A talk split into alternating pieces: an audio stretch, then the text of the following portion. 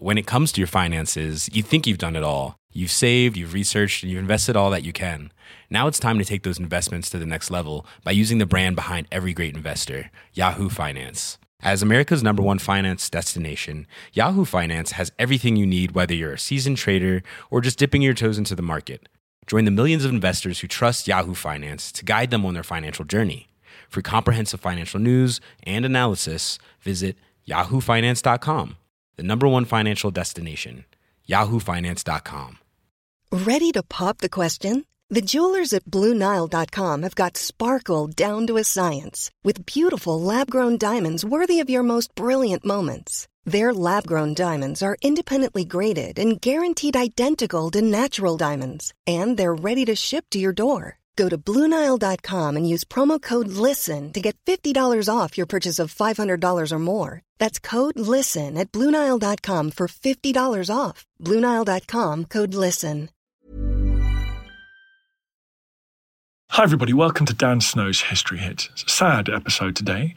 The family of squadron leader George Leonard Johnson, Johnny Johnson, have announced that Johnny died at the age of 101 on December the 7th, 2022.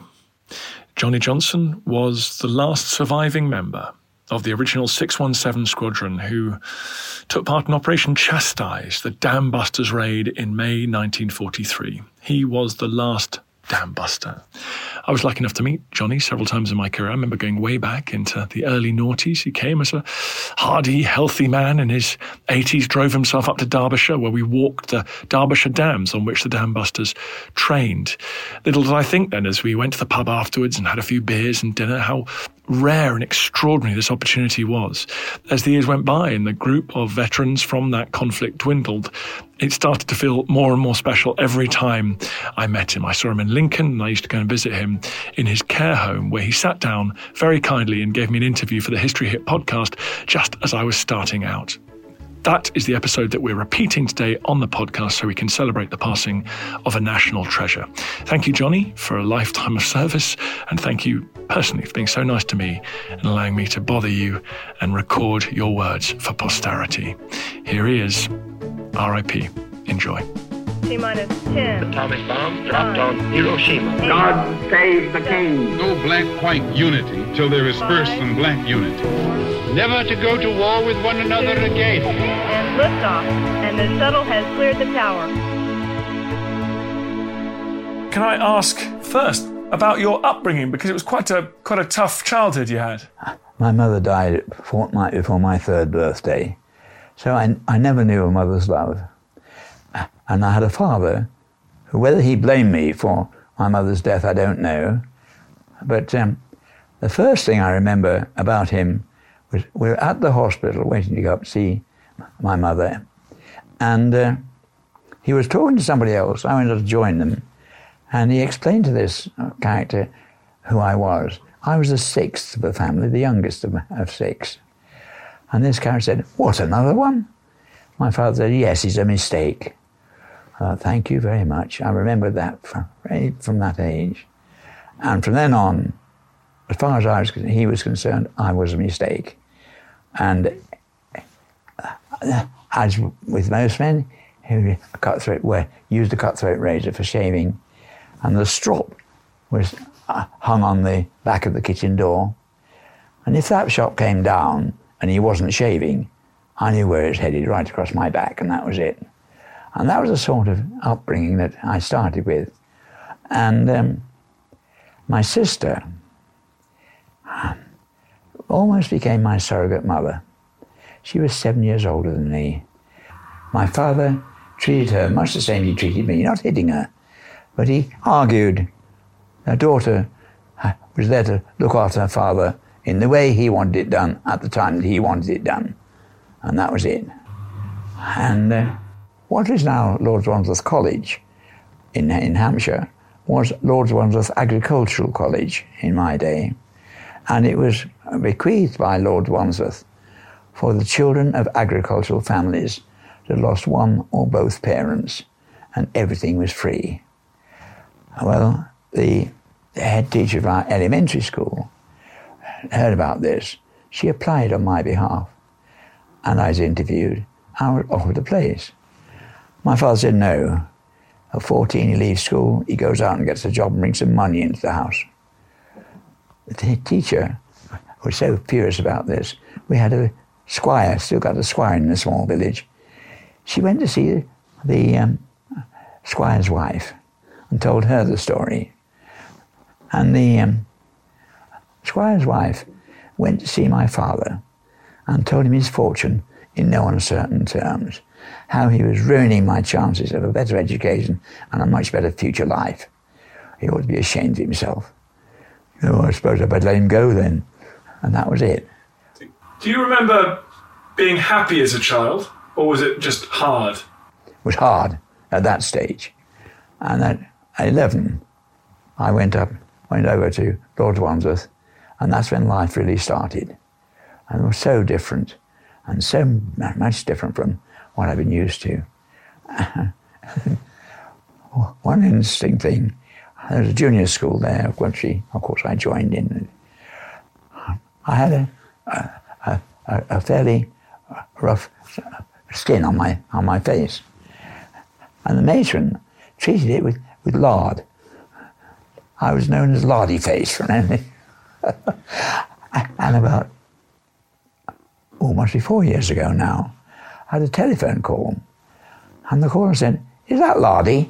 I said, "My God, that must be from Lord Wandsworth." He was one of the other old boys as well.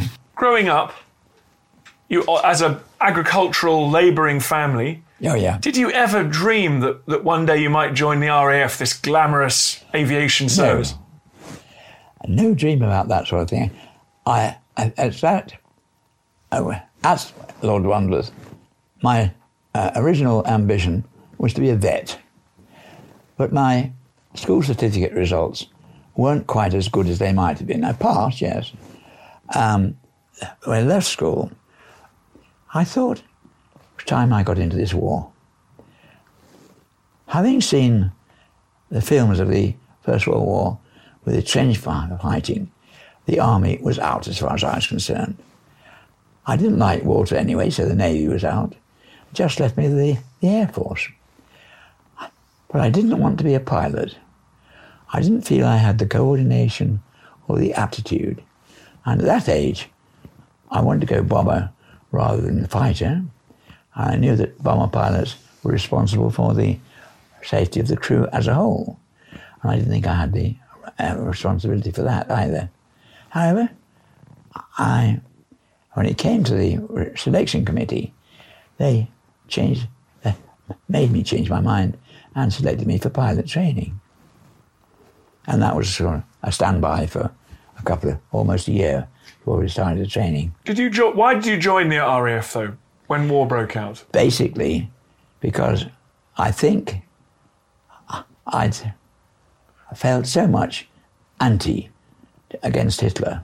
So you, even in the 1930s, you knew Hitler was an evil force in the world? That's right, yes. Well, only because, basically, of the reaction, what he was doing to this country, the bombing and so on, at that stage. That was the basic reason behind it. And I felt I wanted to get back to him as much as I could. And the only way to do that was joining one of the services. Tell me how you came to be on 617 Squadron. Well, with the pilot training, I eventually ended up in America. And we had two training schemes out there, the British Flying Training School and the rest with the American Army Air Corps. I got one of the Army Air Corps stations. Nice posting, Florida, Arcadia in Florida. But I could not stand the Army Air Corps. Their petty discipline and their sloppy marching really got up my nose. Fortunately, the instructors were civilians and decent people. But I managed to solo. But my landings weren't quite what they ought to have been. And he said to me one day, "I'm sorry, old son, I don't think you're going to make it." I said, "Don't be sorry, neither do I." And I joined a group, there were about 10 of us, washed-out pilots. And we then back to Maxwell Field in Montgomery, still with the Army Air Corps. We weren't supposed to talk going into breakfast. So he sang Colonel Bogey, just for the hell of it. And our senior member was a flight sergeant gunner who'd been hoping to reach out as a pilot. And on the last morning, he said, let's show these so-and-sos how to march. So we fell in RAF style outside the dining room, then marched back to the billet, 160 paces to the minute, arms swinging waist high forwards and backwards, just as it had been at ITW. And the looks we got from these people as we went by, at least we felt we'd left our mark on Maxwell Field. But then it was back to Canada to wait for a ship to bring us home. And it was January of 1942 by the time I got back into this country. No nearer to fighting that war than I had been when I joined. What was the shortest course? And it was gunnery. So I took the gunnery course. And again, going through the acceptance process, the president said, I think you'd be afraid to be a gunner, Johnson. I said, I don't think so, sir. If I were, I wouldn't have volunteered anyway. End of this exercise, that conversation. But I trained, I got past the gunnery training. And instead of being posted to an OTU, which is the usual thing, you posted to an OTU when you finished your aircrew training and you met the rest of the crew members, joined up a crew and then moved out for further training. But not me. I was posted direct to 97 Squadron at Woodhall as a spare gunner, which meant I had to fly with anybody who hadn't got a mid-upper or a rear gunner for that night's operations for various reasons. Quite an inauguration into operational flying. But we managed to get through. What was your first operational sortie? A failure. The first one, I was flying with one of the squadron flight commanders, and we were carrying the 8,000-pound bomb. And nobody had been successfully dropped one of these up to that stage. And we were going to do it. So we took off with it on board. Flying across the North Sea, I was in the middle of a parade. So I'm round, I see petrol streaming out of one of the engines. I called up the captain. He said, oh dear. He said, I'm sorry, chaps, we'll have to go back. So we didn't drop the 8,000 pounder either. We just landed with it still on. However, by that time, 97 had been re-equipped with Lancasters, and they were looking for the seventh member of crew, the bomb aimer, and they were training them locally. And since it made a difference between 7 and 6 and 12 and 6 a day, I thought I'd have a go at that. So I retrained as a bomb aimer and came back to 97 as a spare bomb aimer. When did you first fire your weapon as a mid-upper gunner, though, before you retrained? I only fired in practice, that sort of thing, just to test the guns. And that was the same as a bomb aimer. I had to fly in the front turret on the way out, down to drop the bombs at the target, back into the front turret on the way back, as part of the still part of the eyes of the rest of the crew. And that was one of the things about the crews generally. I think the majority, I'm sure the majority, of the Bomber Command aircrew were there to do the job that they'd been briefed for to the best of their ability. And that meant not only the job, their individual job, but their responsibility to the rest of the crew, for the safety, where they might be responsible for the safety of the rest of the crew. And that was common throughout the whole thing. After about my 10th trip on this spare body, I was told I was joining this crew with an American pilot. And my immediate reaction was, oh my God, bloody Americans again. And then I met Joe McCarthy, 6'3", and the breadth to go with the height. Big in size, big in personality. But from our point of view, big in palatability, which was tremendous confidence, certainly with me. I never once thought of Joe not bringing me back, and he didn't, of course. What's your first memory of being above occupied Europe, dropping bombs on targets below? Well, the first memory is that at that time we were flying out of Möhne, supposedly for defensive reasons. So it's pretty dark all the way out. 5, 10, 12, maybe 15,000 feet. You didn't see anything until you got to the target area. And then you saw all the guns that you'd got to go through before you went home. People say to me, were you frightened? I said, well, I think anyone who saw that for the first time, if they weren't a bit apprehensive, were either devoid of emotion or strangers to the truth. What's it like looking up at... You can see flares that the Pathfinders have dropped, have you? And you can see anti-aircraft fire just swirling up all around you. Yeah. I found my concentration was purely on the bomb site and the target. I'm concentrating, directing the pilot to get my bombs as close as I could to that particular target. Whatever was going on round about me, I just didn't see it. It didn't concern me. I was doing my job, as I thought, to the best of my ability. And that was what I considered I was there for. And so, strange as it may seem, I didn't notice the flak that was coming around. I didn't notice the other aircraft in the area until I dropped my bombs. And we then had to fly straight and level for the camera to operate. And so when we got back, the intelligence could see where we dropped our bombs in spite of what we said. And so that was that. But and would you see other Lancasters being hit and crews bailing out and falling out of the sky? I didn't ever see any of that, although I understand it happened. I know it happened. I've certainly aircraft shot down over the target area, and either by anti-aircraft guns, or there are times when they brought the fighters into the target area as well. And it was a pretty rough old journey, basically, but you didn't have time to worry about it. At least I didn't. And the only time I think I was a bit apprehensive, more than a bit apprehensive, was before I joined Joe's crew. I was flying with an all NCO crew, and they were coming close to their last trip in the first tour. And we'd been up to Wismar in the north of Germany, and as usual, the weather was dead loss when we got there. So it was aerial marking, and you'd no idea where your bombs went. You just bombed the target and the marker, and that was it. And coming back, as soon as you drop below 10,000 feet, oxygen off, and usually cigarettes on as well. But on this occasion, we just dropped down, mask off, and there was a God almighty flash. Absolutely blind all round.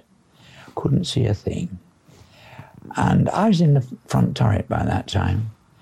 And as an eyesight came back, it looked almost as though the perspex had been burnt out. It was just the metal strips there. But as the eyesight came back, the turret was completely intact. And the mid-upper gunner was calling, "Are you all right, Colin?"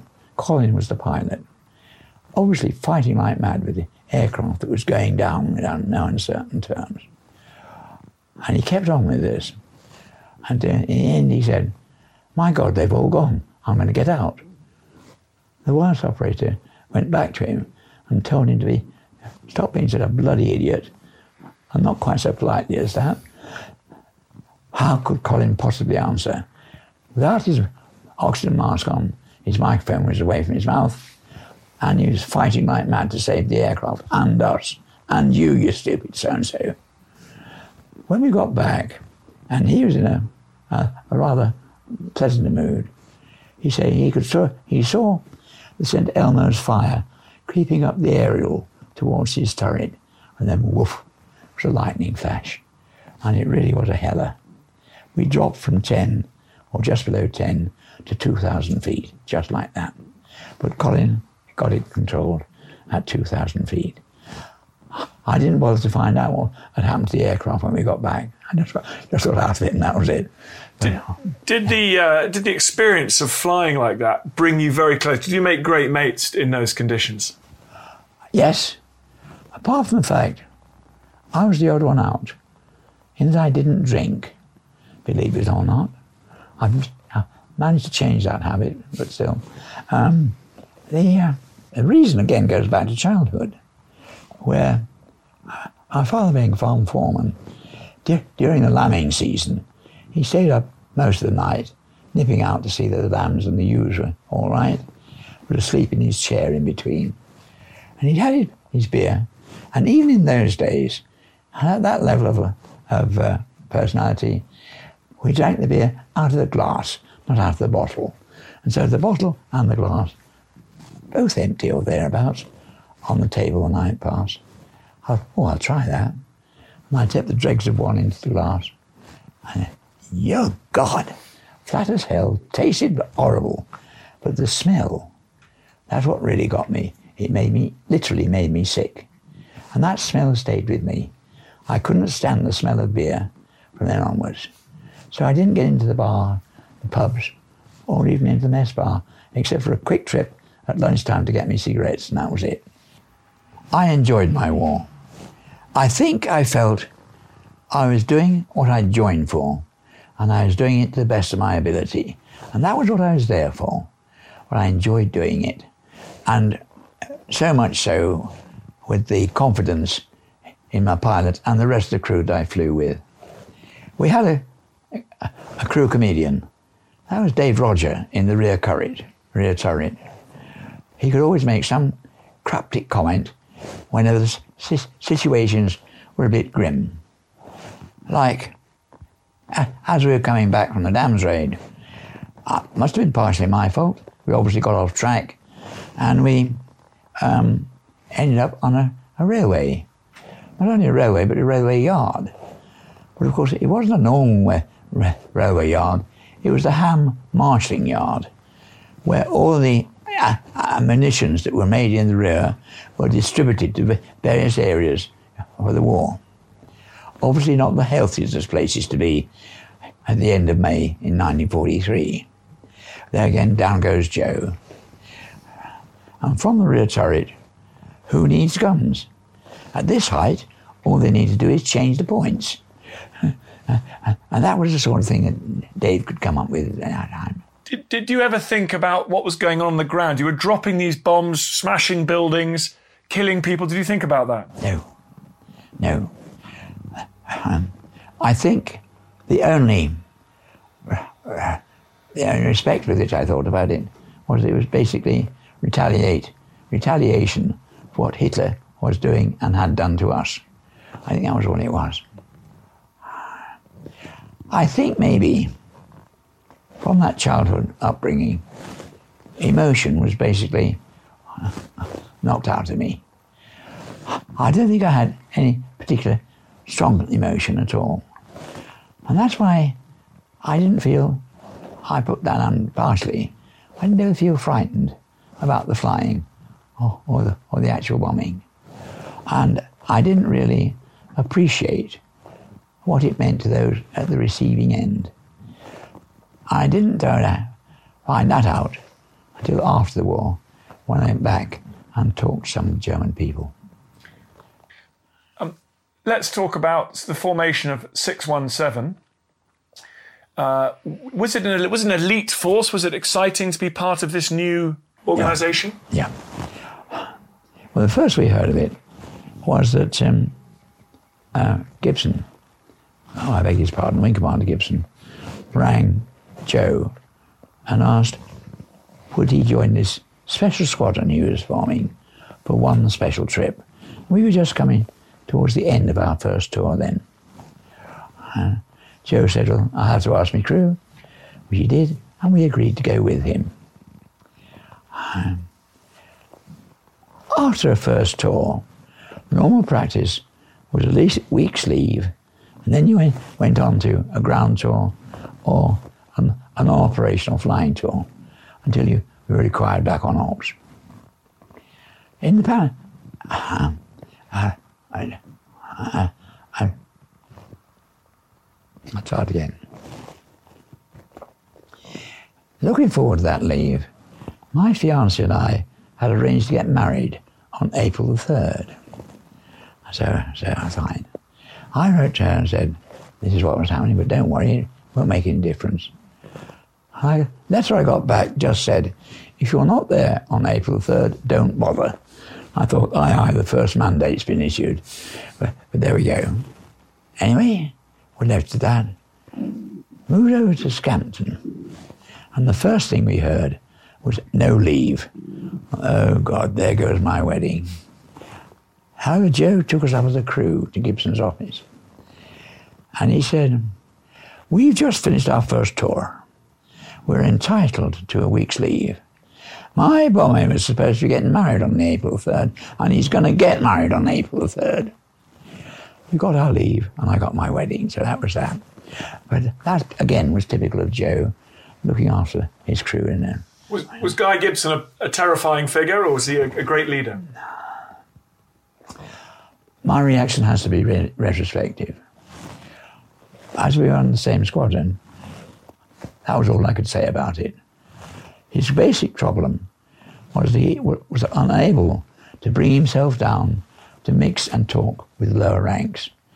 Even junior officers on the duty side, if the only time they'd be spoken to was to get a bollocking if they'd done something that they shouldn't have done on duty. I gather he was quite a boy in the mess with the games and fun that went on in there. He was bombastic. He was autocratic, a strict disciplinarian, which didn't go down very well with the air crew, of course.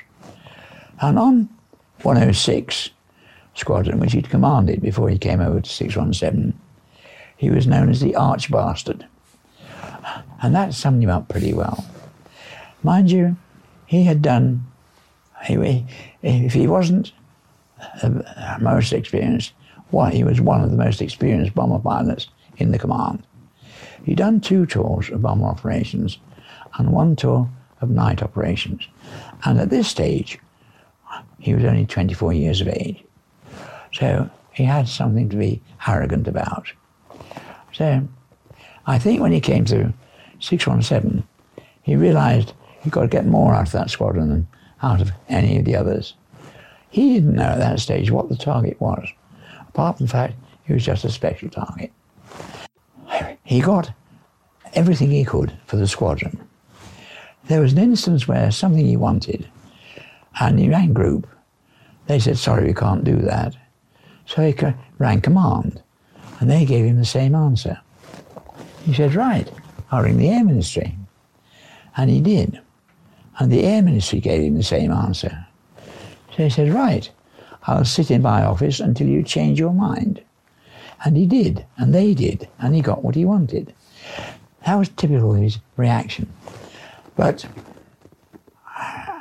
he was obviously an action man. And his true indication of his leadership came with the raid itself, Dam's raid itself, where he and his crew made the first attack on the Möhne Dam, which we knew was the only dam that was defended. And apart from dropping his bomb, he wanted to assess those defences at the same time. And then after, as he called each aircraft in, he flew alongside them to attract some of that defence. That to me says, you're doing this, I'm doing this, we're doing it together. You listen to Dan Snow's History. Don't go anywhere, there's more to come.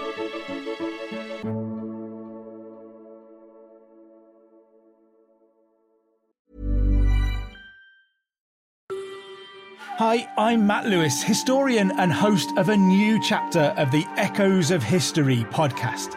If you're an Assassin's Creed fan, and like me, want to be prepared for the launch of Assassin's Creed Shadows later this year, join us on Echoes of History as we head to feudal Japan to explore the real-life history that inspired the latest game from this legendary franchise. Learn about Yasuke, the African warrior who entered the trusted circle of Japan's most powerful warlord. Hear accounts of cultures colliding when Portuguese missionaries landed on Japanese shores and followed Japan's journey through years of division and bitter warfare to unification at the dawn of the modern era. Make sure you catch every episode by following Echoes of History, a Ubisoft podcast brought to you by History Hit, wherever you get your podcasts. Even on a budget, quality is non-negotiable. That's why Quince is the place to score high-end essentials at 50 to 80% less than similar brands. Get your hands on buttery soft cashmere sweaters from just $60, Italian leather jackets, and so much more. And the best part about Quince, they exclusively partner with factories committed to safe, ethical, and responsible manufacturing. Elevate your style without the elevated price tag with Quince. Go to quince.com/upgrade for free shipping and 365-day returns. When it comes to your finances, you think you've done it all. You've saved, you've researched, and you've invested all that you can. Now it's time to take those investments to the next level by using the brand behind every great investor, Yahoo Finance. As America's #1 finance destination, Yahoo Finance has everything you need, whether you're a seasoned trader or just dipping your toes into the market. Join the millions of investors who trust Yahoo Finance to guide them on their financial journey. For comprehensive financial news and analysis, visit yahoofinance.com, the #1 financial destination, yahoofinance.com.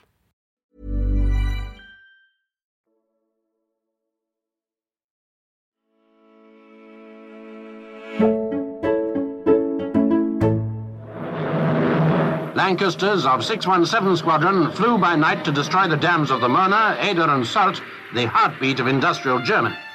Each bomber carried a new type of bomb specially devised for the raid by Barnes Wallis. Here, Dr. Wallis greets wartime members of the squadron arriving for a reunion at RAF Scampton. Fittingly, they came in a Lancaster. Trying the feel of a tail gunner's turret again is Jerry Witherick, an air gunner on the mission. The flight deck of a Lanc. Surviving the mission, Squadron Commander Guy Gibson won a VC, and his squadron won an immortal title, the Dam Busters. When you were training up in Derbyshire, what do you think was going on with this strange bomb that was being strapped to the Lancaster, the changes that were made? What on earth was happening? I think we were getting more fun out of the actual flying, to think about worrying what was happening. We knew it was a special target, we'd been told that. We'd also been told there had to be complete security about what we were doing, and we told no one about the type of training that we were doing. But the interest in that training, of course, was at low level. The prescribed height was 100 feet. Very few people flew at 100 feet. It tended to be rather lower than that. And there were occasions when the odd aircraft came back with a few tree branches stuck in the wings or something like that, you know. But in Lincolnshire, there's a town called Sutton Bridge. But as you fly up from the south, the electric cables also cross the bridge. Now, this practice wasn't briefed, but everybody did it just for the hell of it. And we flew under the cables and up over the bridge. Great thrill that was, wonderful fun. And I learned subsequently one of our residents here, she had an aunt living in Sutton Bridge at that time, and she said all the people in Sutton Bridge were scared stiff about all these low-flying aircraft. But that's war, dear. There's a trouble. And did you drop this strange bouncing bomb in training, or was the first time never dropped? No, we didn't even spin it, but that comes later. But we started off with our only means of navigation was map reading and dead reckoning. Navigator and bomber each had a map with a track marked out, and the navigator would indicate what I should be seeing. If I saw it, that was fine. If I didn't, I picked out something else equally prominent, and he could adjust his courses if necessary on that. The bombers had to make their own bomb site, and it consisted of a triangle of plywood with a peg in each angle.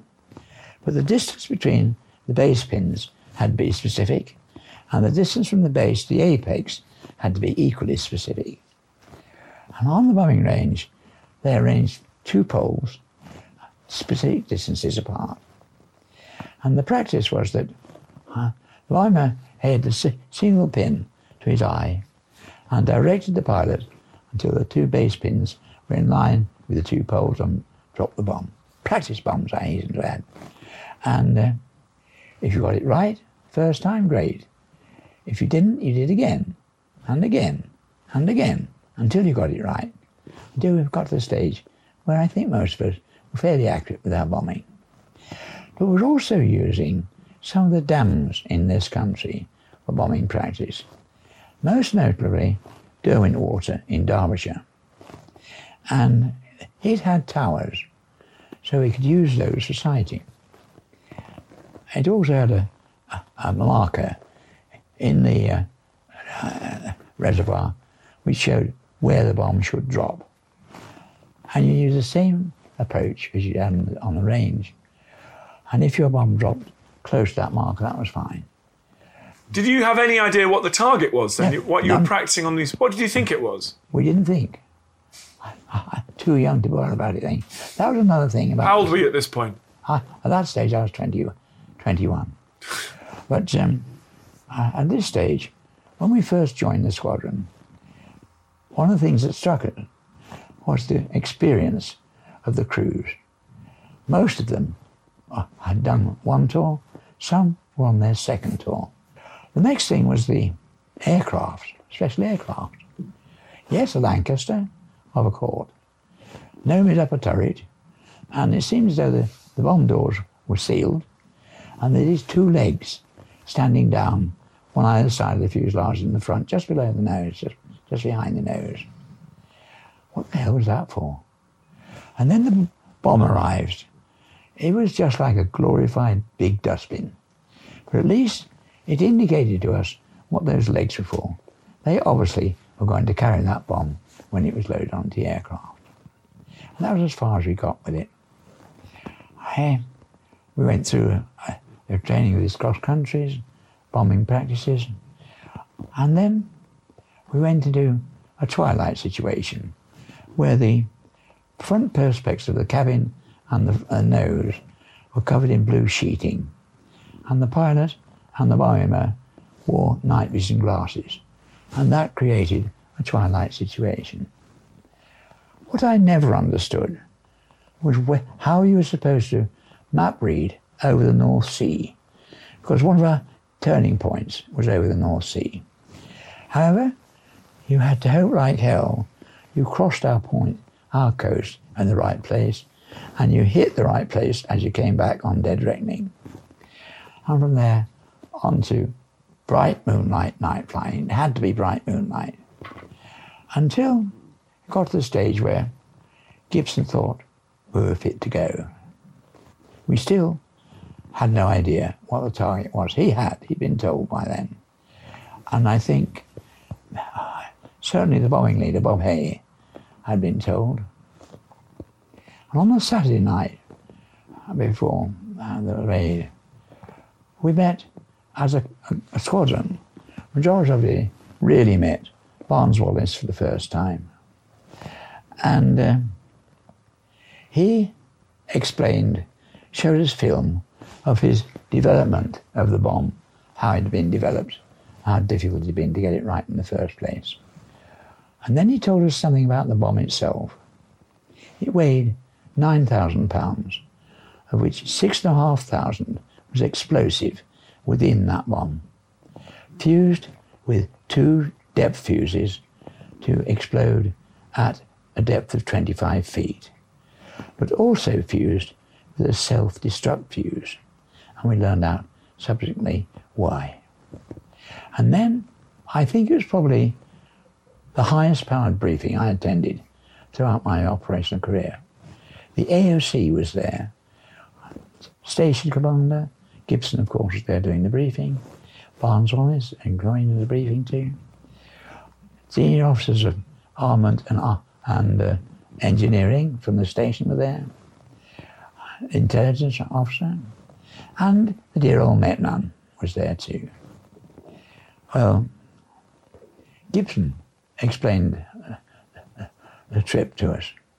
The first thing we saw, of course, when we got in the operations room, was that the two models were there, one of the Möhne and one of the Sorpe. One on the Eder hadn't been feated, hadn't been completed. So it obviously the models of the dams? Yes. And that was how we found out what the targets were going to be. How wrong can you be? On the previous evening, after Barnes Wallis's talk, the conjecture was it was going to be German battleships, notably the Tirpitz, because when you dropped that bomb, it was being rotated at 500 revs a minute backwards, yes, and it had to be dropped from exactly 60 feet at a ground speed of 200 knots. And so it became a sort of four men flying of the aircraft, navigator watching the lights, and when they can up or down until they were coincident. That was the exact height. Flight engineer watching the speed and indicating when it was up or down, and the bomber directing the pilot to the target. It meant the pilots were being told by three other members of the crew how to fly the aircraft, but they didn't seem to complain too much about it. And that was the way it was going to be. And Gibson, in the briefing, explained that he would take off with two others, and they'd head for the Möhne, and they would attack the Möhne when they got there. Six others in 2-3s would follow him, and they too would head for the Möhne. And if the Möhne hadn't been breached by the time they got there, they would attack that under Gibson's direction. And when that was breached, they would move over to the Eder. That was 9 of the crews briefed. 5, of which we were one, were briefed for the Sorpe. And of course, the Sorpe had to be different from the other two. It had no towers, so there was nothing to sight on. And it was so placed in the hills that a head-on attack was virtually impossible, certainly extremely difficult.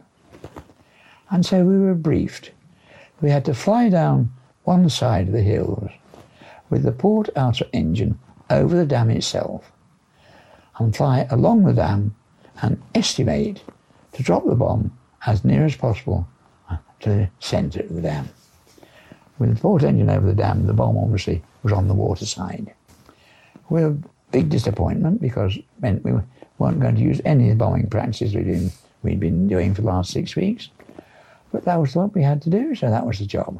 Went back then to the messes for the usual operational bacon and eggs meal before you went.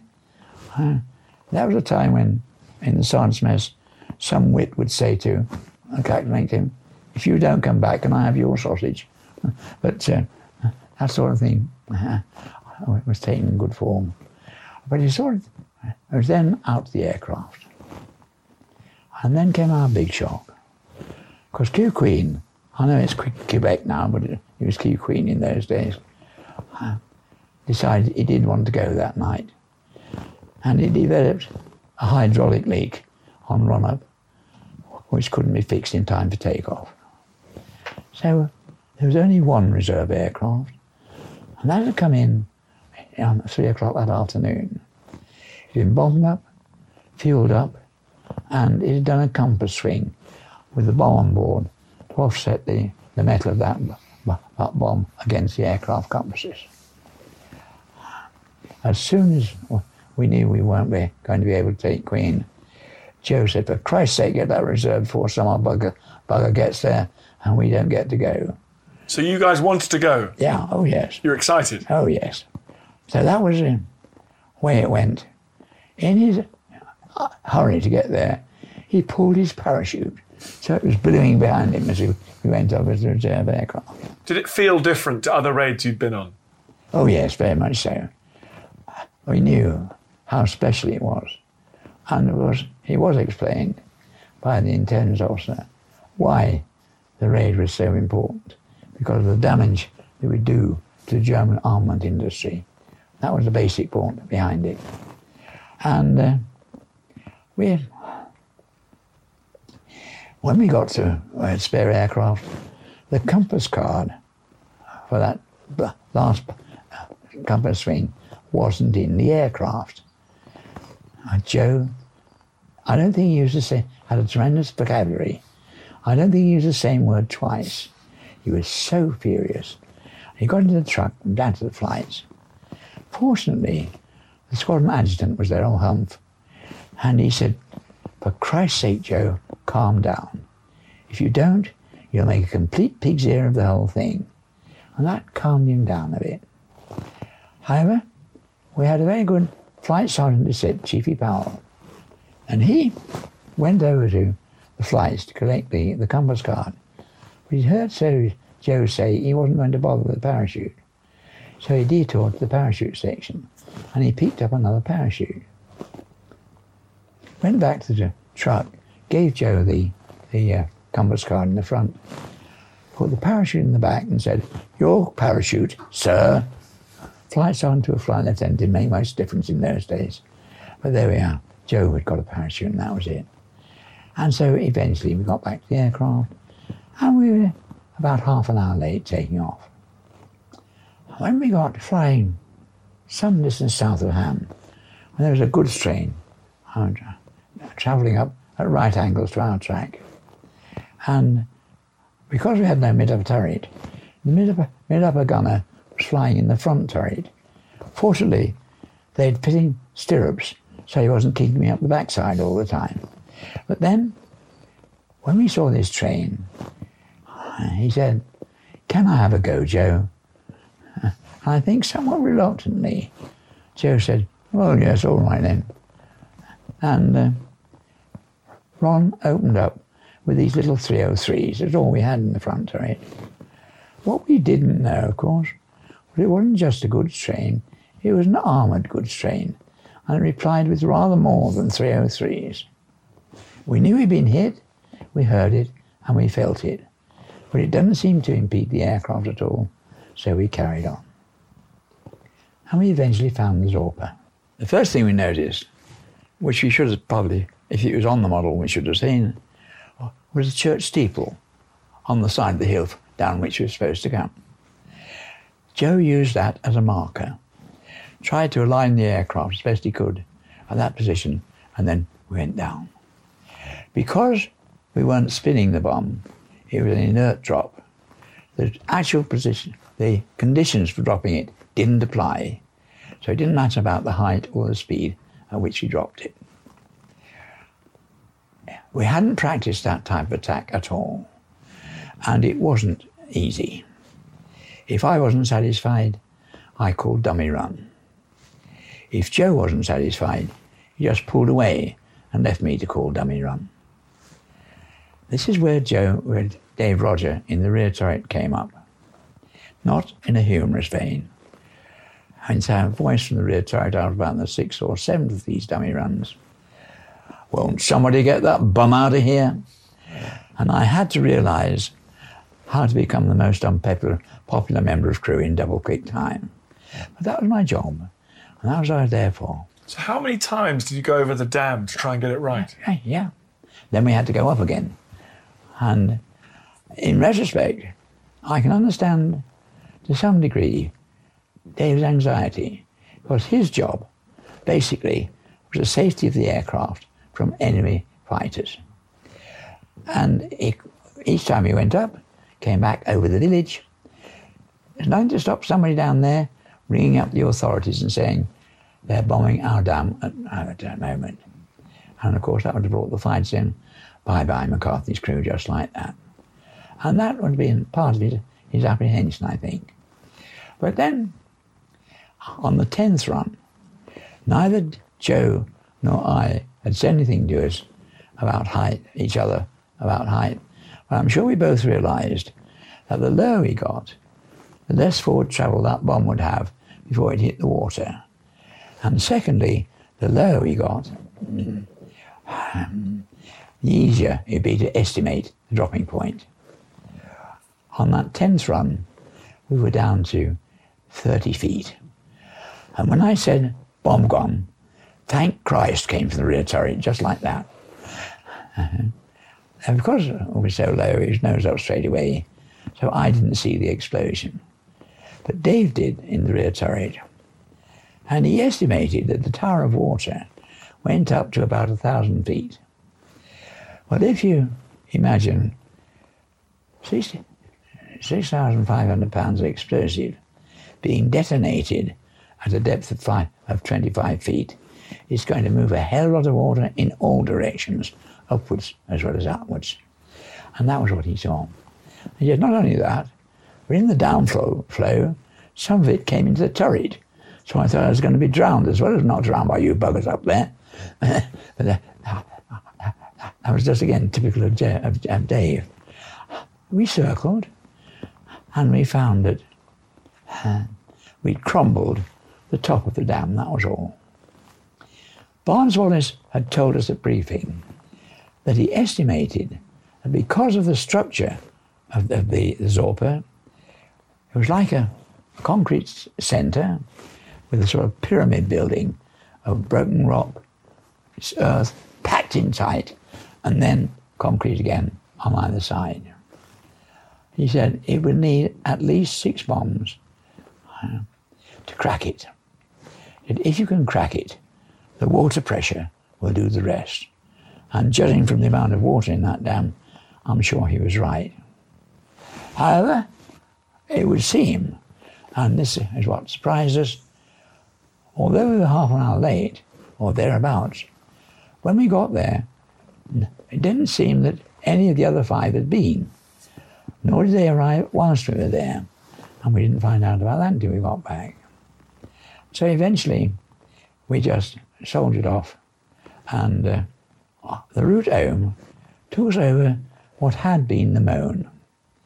And for me, that was probably the greatest satisfaction of the raid, in that we were able to see the destructive result of at least one of those attacks, and we knew that the Eder had been breached as well, by radio broadcast.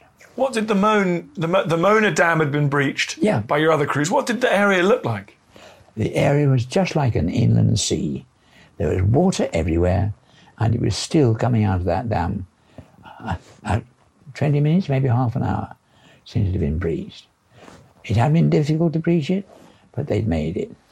And the Eder was even more difficult, but the last one to attack it, those nights, an Australian. His bomber was also a Johnson, Ted Johnson, but he was a flight lieutenant. They managed to breach it on their run. And that was the last aircraft there. If they hadn't made it, that one would have stayed stick to, but it didn't. It breached. And that was not so much important as far as the... it's an industry term, but the canals roundabout and the agricultural land and the waterways, the access on the waterways into the dam, the Harmond area. Were you cheering and whooping in your plane when you saw that? No, cheering quietly, yes. At least we'd seen the success of part of the raid, even though ours hadn't been quite so successful. Well, there were, in fact, 6 reserve aircraft. They'd taken off somewhat later than we did, and 3 of those were breached for the Sorpe. They were breached once they were airborne. And the first one was shot down over almost as soon as he crossed the coast. Ken Brown, a Canadian NCO, made a similar attack to us and had the same sort of result. Sergeant Stanley was in the 3rd. The mist was developing and they couldn't find the Sorpe. And since it was getting near to daylight, he thought they'd better go home. So they came home and landed with the bomb on, which we had been briefed we weren't supposed to do, because I think, and the only reason I think, is that the authorities weren't sure exactly what would happen with an aircraft landing with a bomb on board, particularly on Scampton, which was still grass. The idea was, if you didn't use it on the dams, you drop the bomb over Germany somewhere and it would explode with a self-detonating. The Germans wouldn't get a copy. Les Monroe had been shot up going out crossing the coast. Apart from other damage to the aircraft, his communication system, internal and external, was destroyed. And so since it was a communications operation, there was no point in him going on. And he came back, and he couldn't discharge his bomb because his release system had been damaged as well. So he had to land with the bomb on board, and they made a dash out as soon as they landed to make sure that if they did go up, they're going to get out of the way first. When Anderson came back, he also landed with the bomb on board, but they got away with it. The next morning, Gibson sent Anderson back to the squadron that he came from for failing to carry out an operation that he'd been ordered to take. Sounds hard. When one considers the cost, the training, aircraft, aircrews, the losses, I think it was a justified decision. We did hear subsequently, unfortunately, very shortly afterwards, the crew were shot down on another raid. When we got back, we landed at Scampton, I say, to the grassfire field, and landings tended to be a bit more lumpy than they were on the runway. But in our case, they were stumpy, and we were starboard wing low. And the engineer, looking out of the perspect, said, "We've got a burst tyre, skipper." So we taxied back carefully to dispersal, and the chief engineer took the aircraft off for inspection. When he came back, he gave us a severe telling off, only he put it rather more strongly than that, for getting his aircraft shot up so much. But he could tell us the shot that we'd heard and felt had passed through the starboard undercarriage nacelle, had burst the tyre en route, had then passed through the wing and had landed in the roof just above the navigator's head. How lucky can you get? But we'd got away with it. Of course, at debriefing, we learned the end of the story. I don't look forward to war, certainly. But at that time and at that age, I felt I had to do something. I had to join and try to do something about it. And I think that's what makes my life so different from what it had been. At Lord Wandsworth, the school motto was in Latin. In translation, it means perseverance conquers. And looking back on my life, I found how true that has been from time to time. It's pure guts going forward with what you want to do and making sure you do it to the best of your ability. Doing something that was worthwhile and doing it for a real purpose. I have to say that I feel privileged and, yes, honoured at being able to take part in that raid. Having said that, now I have to constantly remind people that I'm the lucky one. I'm still alive. And what I'm doing and what they are saying to me is not for me, it's for the squadron. And I am purely representing the squadron. Of the 19 aircraft that took off, 3 came back, had to come back early. Of the 16 that went on, only 8 came back. we lost eight aircraft. 3 crew members had been able to escape from one of the aircraft, but it meant 53 aircrew had been lost as well. And that was a tremendous loss for one squadron, for one night's operation, and everybody felt very strongly about it. And although the bars were open in the messes and there was drinking going on, I'm quite sure it wasn't because of the success of the operation. It was commiseration with all those who hadn't come back. And that was what the drinking was about. And that was the end of it all.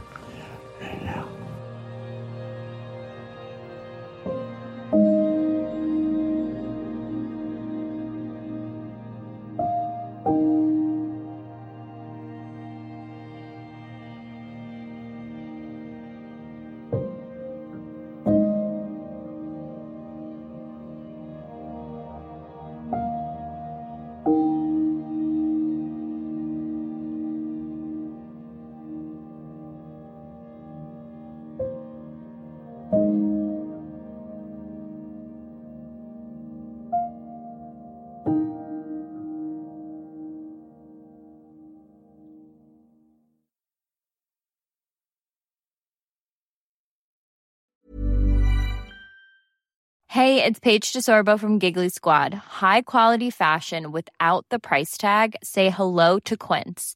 I'm snagging high-end essentials like cozy cashmere sweaters, sleek leather jackets, fine jewelry, and so much more. With Quince being 50 to 80% less than similar brands.